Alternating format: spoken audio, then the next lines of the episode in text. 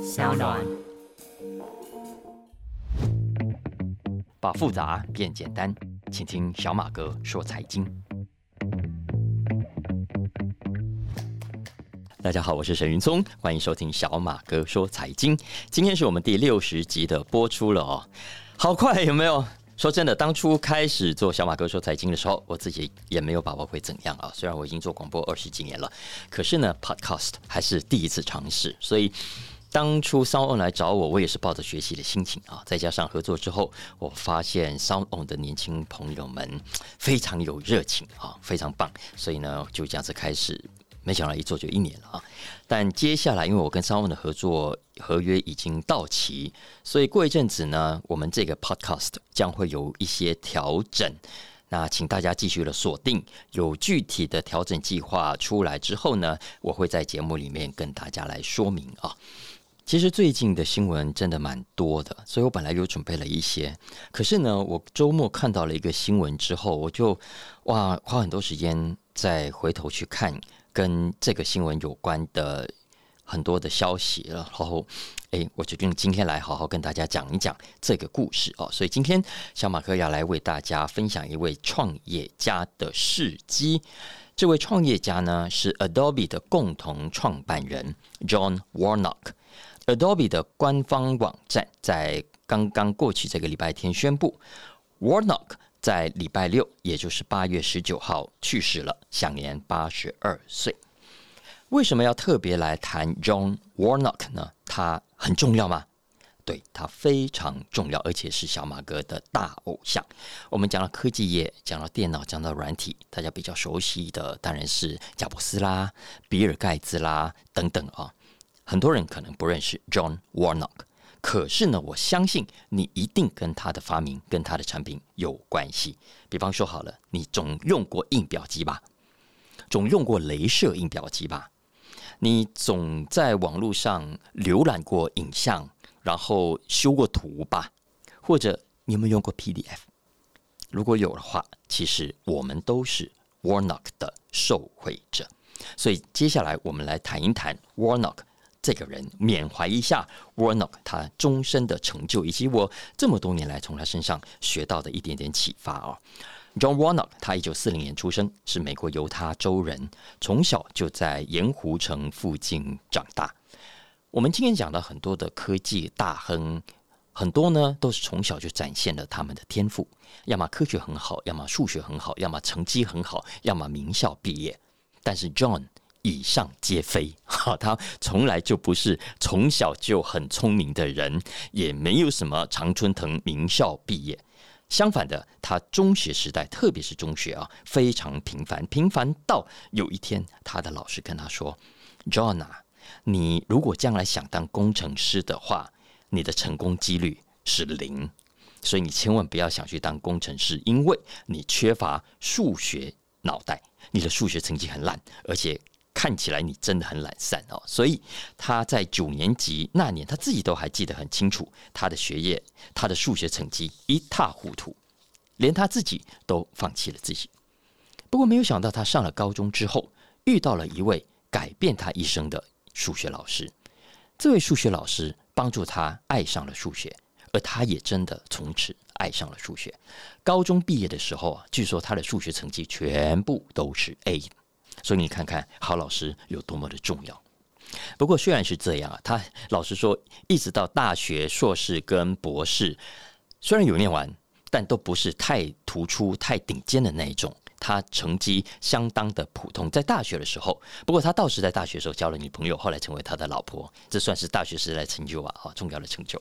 那他在念完硕士之后，短暂去了一阵子的 IBM， 后来回头念博士，那这回念的是 WE 电机。那他真正事业生涯的开始是拿到博士学位之后，他当时就跑到了 Xerox 在加州的总公司。回到当时啊 ，Xerox 是一家非常了不起的，我们今天所使用的个人电脑，基本上就是当年 Xerox 奠下的基础。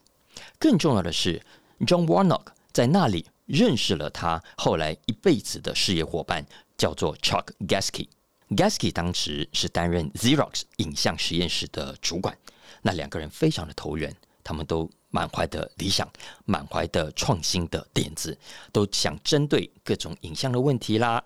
档案传输的问题啦，想出各种可能的解决方案。当时呢，两个人最有兴趣的一件事情啊，就是要想办法怎么样让我们的工作站，我们的电脑彼此之间可以 communicate， 可以沟通，还有印表机怎么样去跟电脑之间沟通。因为要知道当时的印表机的技术是相对很落后的，所以呢，他们两位在当时就发明出一种驱动程式，可以让电脑跟印表机之间透过影像的技术，完成了更好的列印品质。那他们发明出来就很兴奋啊，就跟 Xerox 说：“哎，来，你看我们可以用这个方式来列印。”可是呢，没有想到被 Xerox 打枪。Xerox 后来想要冷冻他们的这个发明，因为看不到这个发明背后所可能带来的生意机会。Xerox 这个决定让他们两个非常的伤心，所以呢，他们后来决定，既然 Xerox 不喜欢他们的发明，但他们又认为这是非常有未来潜力的一个创举，所以他们决定离开 Xerox， 自己出来创业。也就在1982年诞生了 Adobe System 这一家新创公司，并且开始了一连串的创业传奇。讲到这一系列的传奇呢，来，我们就从它最早的 PostScript 开始。PostScript 是一种程式语言，对出版、印刷、设计领域，我们今天都知道是非常重要的创新。因为在这之前，所谓的列印技术，我想跟我同一代的人应该都还记得，当时的印表机都是都是用一个点一个点组成的，而且必须要符合一定的格式排列才行。当时我们叫这种印表机叫 Dot Matrix Printers。 那印表机里面都要怎么样内建字型，然后才可以印得出来。可是呢， John 跟 Chuck 他们所推出的 PostScript 改变了这整个方式，因为他们是用影像的概念来处理这套驱动程式的。所以从此以后，我们今天所习惯的每一台印表机都可以轻松的列印出任何图形。换言之，没有 PostScript 就没有我们第一代的雷射印表机，更不会有我们今天的个人印表机。更重要的是，从此之后，所有的编辑、所有的设计师都可以更自由的去进行文字啦、图面的排版啦等等各种的创作。所谓的 desktop publishing 也因此而正式迈入全新的纪元。你可以想象，大大释放了所有设计工作者的无限想象。所以有人曾经形容 PostScript 是出版业自从古腾堡发明印刷术以来最伟大的发明，因为它让文件与文件之间，它让电脑与电脑之间，它让电脑跟印表机之间可以更良好、更顺畅、更聪明的 communicate。 这是 John Warnock 第一个重大的贡献。当时，有一个人他就看到了 Warnock 跟 Geschke 的这个潜力。这个人是谁呢？这个人就是 Steve Jobs。 1982年有一天， Steve Jobs 打给 John， 他跟 John 说：嗨，我是 Steve Jobs， 我想去拜访你，跟你谈一谈。John Warnock 说，他当时接到电话，当然也很开心啊 ，Why not？ 就来谈谈吧。Happy to have you come over and talk。 就跟 Steve Jobs 约了时间，两个人于是见了面。见面了之后呢 ，Steve Jobs 当时给 John Warnock 看苹果准备要推出的麦金塔。当时的麦金塔还没有正式的推出，距离还有1年的时间。那他把当时麦金塔的 prototype 给 Warnock 看，然后呢，跟 Warnock 说，在他看来，麦金塔的显示界面已经是很完美的了，很棒的了。可是没有办法列印，因为列印机、打印机的技术还是非常不理想。就像我们刚刚讲的，就是用一个点一个点组成的所谓 dot matrix 的印表机。所以当Steve Jobs 看到 PostScript， 他非常惊叹，他真的是惊为天人，真的，这是 Jobs 他自己讲的话，他说这简直是天作之合啊 ，A match made in heaven。 于是呢，当时的 Steve Jobs 就建议 John Warnock， 你不要自己去搞什么印表机了，你只要专注把这一套的驱动程式弄好，然后你去用在别人帮你做好的印表机。那它的 Apple 印表机将来就要使用这套驱动程式。所以后来 Apple 所推出的第一台雷射印表机用的就是 John Warnock 的发明。当时呢，也因为有 Steve Jobs 的合作，也让新创的 John Warnock 对自己的产品更加有信心。然后有意思的来了，没多久之后 Steve Jobs 跑去跟 Warnock 说，来，不如这样子，我把你整个公司给买下来吧。所以当时的 Steve Jobs 这个案例其实很有名啊，曾经要出价$5,000,000把 Adobe 给买下来。结果呢，幸好没有，因为当时呢 John 跟 Chuck 就跟 Steve Jobs 说，还是不要吧，我们才刚离开 Xerox 没多久啊，然后在 Xerox 其实很受伤，因为老板都不重视他们的点子，所以呢，他们暂时还没有打算回头去继续帮别人打工，他们想要继续在创业的路上继续的冒险，所以 Steve Jobs 的收购计划也因此破局。但是因为一方面 Steve Jobs 真的太喜欢 Adobe 这家公司了，二方面呢 Adobe 自己的股东老实说也非常需要更多的现金入袋，所以两边继续谈下去的结果是 Steve Jobs 放弃了全部收购，但是愿意投资，所以在1983年的秋天，双方签订了一份重要的合约。 Apple 不但投资 Adobe $2,500,000，而且给了一大笔的预付权利金，从此也让 Adobe 吃了重要的定心丸。所以这是 Adobe 当时一段非常重要的历史，因为我们今天都知道 Steve Jobs 在当时推出了雷射印表机，改写了整个 Desktop Publishing 的翻天覆地的变化，从此以后我们所有的文书处理、列印啊等等都因此被改变了，我们今天所享有的这些便利都要感谢当年的这段历史。不过，这里要顺便谈到 Steve Jobs 非常了不起的事。大家知道当时一台 PC大概就几百块美金，一台麦金塔电脑已经是比一般的 PC 贵很多咯，售价我如果没有记错大概是$2,000左右，已经是非常非常昂贵的电脑了。我90年代初在美国买了一台 Classic 系列的麦金塔，那小小台萤幕也很小，也就花了我$1,000多。可是呢，大家知道刚刚讲的 Steve Jobs 找 John Warnock 合作推的这一款第一台雷射印表机多少钱吗？Steve Jobs 他们去算过啊，所有的成本、硬体啦，加上所需要的各种记忆体，加起来光是成本就要$7,000。听好哦，我刚讲一台电脑才$2,000不到，$1,000多哦，一般的 PC 更便宜哦。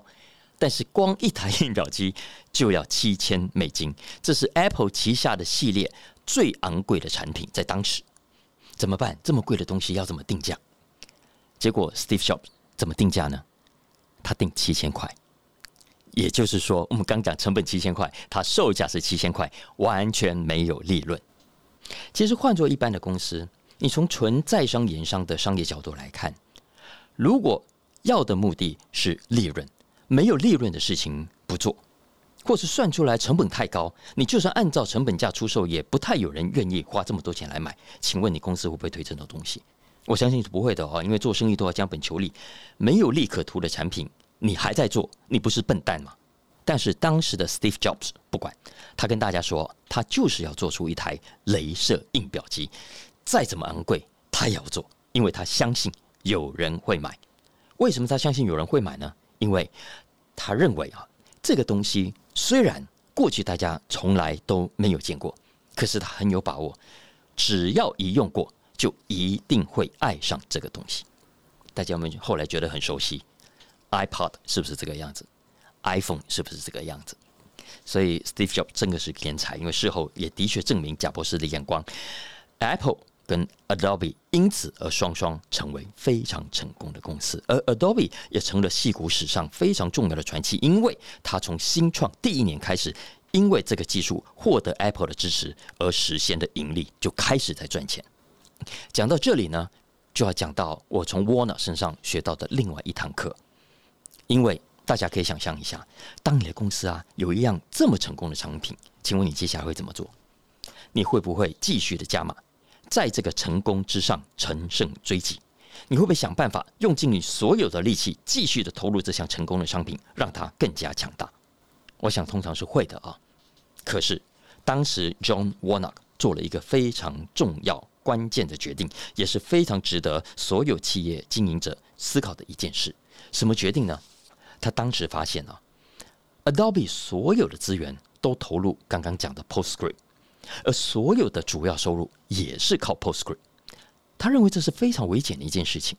所以他决定在公司成立一个新的创新单位。他要求这个创新单位啊，做什么都可以，就是不可以碰 PostScript， 必须在 PostScript 以外去做别的产品创新。这是 John Warnock 非常重要的一个策略选择。结果2年之后，大约是1986或者87年 Adobe 又挥出另一根全垒打，他们推出了另一个大家今天非常熟悉的创新产品，就是 Illustrator。 所以同样的道理，我们今天对 Illustrator 也好，对 Photoshop 也好，都视为理所当然的嘛，这么棒的东西谁不要，对不对？可是你要知道，回到1980年代完全不是这个样子的。你拿 Illustrator 来说好了，我们台湾是不是都叫以拉？我以前我的美编说伊拉哈，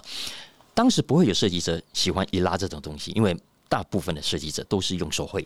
都喜欢用手绘的感觉，不喜欢电脑的。电脑是冷冰冰的科技，我们做创作者、搞艺术的，怎么会喜欢电脑呢？结果没有想到，伊拉推出之后，没有用过的设计者在当时当然继续的酸，可是呢，只要一沾上，就会发现，哇！Illustrator 为设计者打开了一个全新的世界，很多的设计者，当时一开始就欲罢不能，从此为 Illustrator 带来巨大的成功，也让 Adobe 在原本的 PostScript 之外开创了另一条新的大受欢迎的产品线。但是 Adobe 的成功并没有在这里停下脚步，几年之后，也就是1991年 John Warnock 突然想到一个点子啊，他说既然我们的 PostScript 可以处理影像，那么为什么不把一般的文书、一般的字啊，一整个页面来当做一个影像捕捉起来，变成一个图档呢？这样一来呢，你把它变成图档之后，就可以更方便的在不同的电脑上、不同的系统上来呈现，这样子不是更方便吗？在这种情况下，你不同电脑、不同系统之间，就算有不同的字型、不同的界面也无所谓了，因为它就是一个图档的格式。那这是什么东西呢？就是今天大家很熟悉的 PDF 诞生的缘起。所以同样的，大家用过早期的 PDF 就知道，当时这个点子也没有什么商业搞头的，因为没有人会花钱买这个东西的。这个情况一直到 Internet 出现普及，大家传送档案的需求暴增之后，才让 PDF 整个大爆发。所以你看，讲到这里，大家有没有觉得 John Warnock 其实跟我们之间的关系，跟我们之间的距离是非常接近的？Warnock 他曾经回忆过去创业经营的这段历程的几个重大策略选择，就有人问他，你当时怎么会有这种胆量做别人不敢做的事情？他说没有别的，只有一件事，就是相信科技而已。因为相信，所以他们没有放弃，他们没有说哎呀这种事情没钱赚干嘛要做，他没有说我们应该去做那些有钱赚的科技跟产品才对呀。相反的，他相信这是好用的科技，这是未来需要的科技。我引用他自己讲的话哦，他说去他的理论啊，去他的别人怎么想，我们就是不肯放弃。这真的是他自己讲过的话，他说去他的理论，去他的别人怎么想，我们不会放弃。而且很有意思的是，沃纳他自己在回忆的时候说啊，支撑他创意的，让他有这种自信的，老实说不是未来的科技，而是最传统大家一定想象不到最不科技的东西，是纸本书以及传统的印刷。 John Warnock 他有一次就说，大家都忽略了，特别是搞科技的人都忽略了，书的历史有500年，从古腾堡发明以来，这500年的历史其实可以教我们很多事情，它可以教我们认识什么是好的设计，什么是错误的设计。但是很多搞电脑的人、搞科技的人，有时候就是忘了这一点，忽略了这500年历史的智慧。所以他说，在 Adobe 相反的，他要底下的工程师们啊，尽可能不去忽略，而是要去挖掘这蕴藏在历史里面的智慧。所以你想想看，谁说纸本书，谁说传统印刷没有搞头？当然啦，我讲到这里 Adobe 整个发展过程当中，我们刚刚讲虽然一开始就赚钱，品牌到现在为止都还是非常的成功，可是并不是一路顺遂的，它并不是没有敌人的。科技业可能都知道，在1990年代左右是 Adobe 这家公司最困难的一段时间，因为当时 Apple 曾经有一度说要放弃 PostScript， 然后呢 Microsoft 也放话说要把 Adobe 这个竞争对手给打死。当然今天我们都知道了，它存活下来并没有被 Apple 伤到，其实当然是有的，后来其实两边都搞得不是那么愉快哦，但是更没有被微软给打死。他们怎么做到的呢？John Warnock 后来曾经跟他的公司同事分享，他有说，面临这样的压力，我们相较之下是小虾米，我们相较之下是小公司，想要保护自己啊，其实只有一条路走，这条路就是在创新这件事情上打败那些王八蛋。这不是小马哥说的哦，这是 John Warnock 自己说的话。科技也讲话也很白，他说我们就是要 out invent 啊，在发明这件事情上超过。Out-invent the bastard， 这是 John Warnock 自己讲过的话啊。而且当你有这个自信的时候，你就会发现消费者会站在你这边的，市场会站在你这边的，没有错，你比较小，没有错，你的资源比较少，可是消费者未必是那么现实的，消费者未必是一定往西瓜大边靠的。相反的，当时很多科技界人士，这是真正做过调查的啊，都相反的想看到 Adobe 打败微软这个大巨人。当然 Adobe 有这样的底气啊，一方面是因为它的技术够好，它让消费者有信心，二来我觉得大家真的要去想想看，大部分的消费者其实都不希望看到市场被一两家大业者所把持的，这也就是为什么新创公司 always 有机会，我们消费者 always 愿意给新创公司，其实不管是新开的咖啡店啊，新开的餐馆啊，新开的做各行各业都一样啊，我们都愿意给他们新的机会去尝试他们，除非这家新创公司新开的店做出来的东西实在不怎么样，咖啡不好喝，东西不好吃啊，否则只要技术是好的，只要东西是好的，只要服务是好的，我认为消费者都愿意买单，都愿意给你机会，因为大家都希望你的存在可以让这个世界带来更多不一样的选择。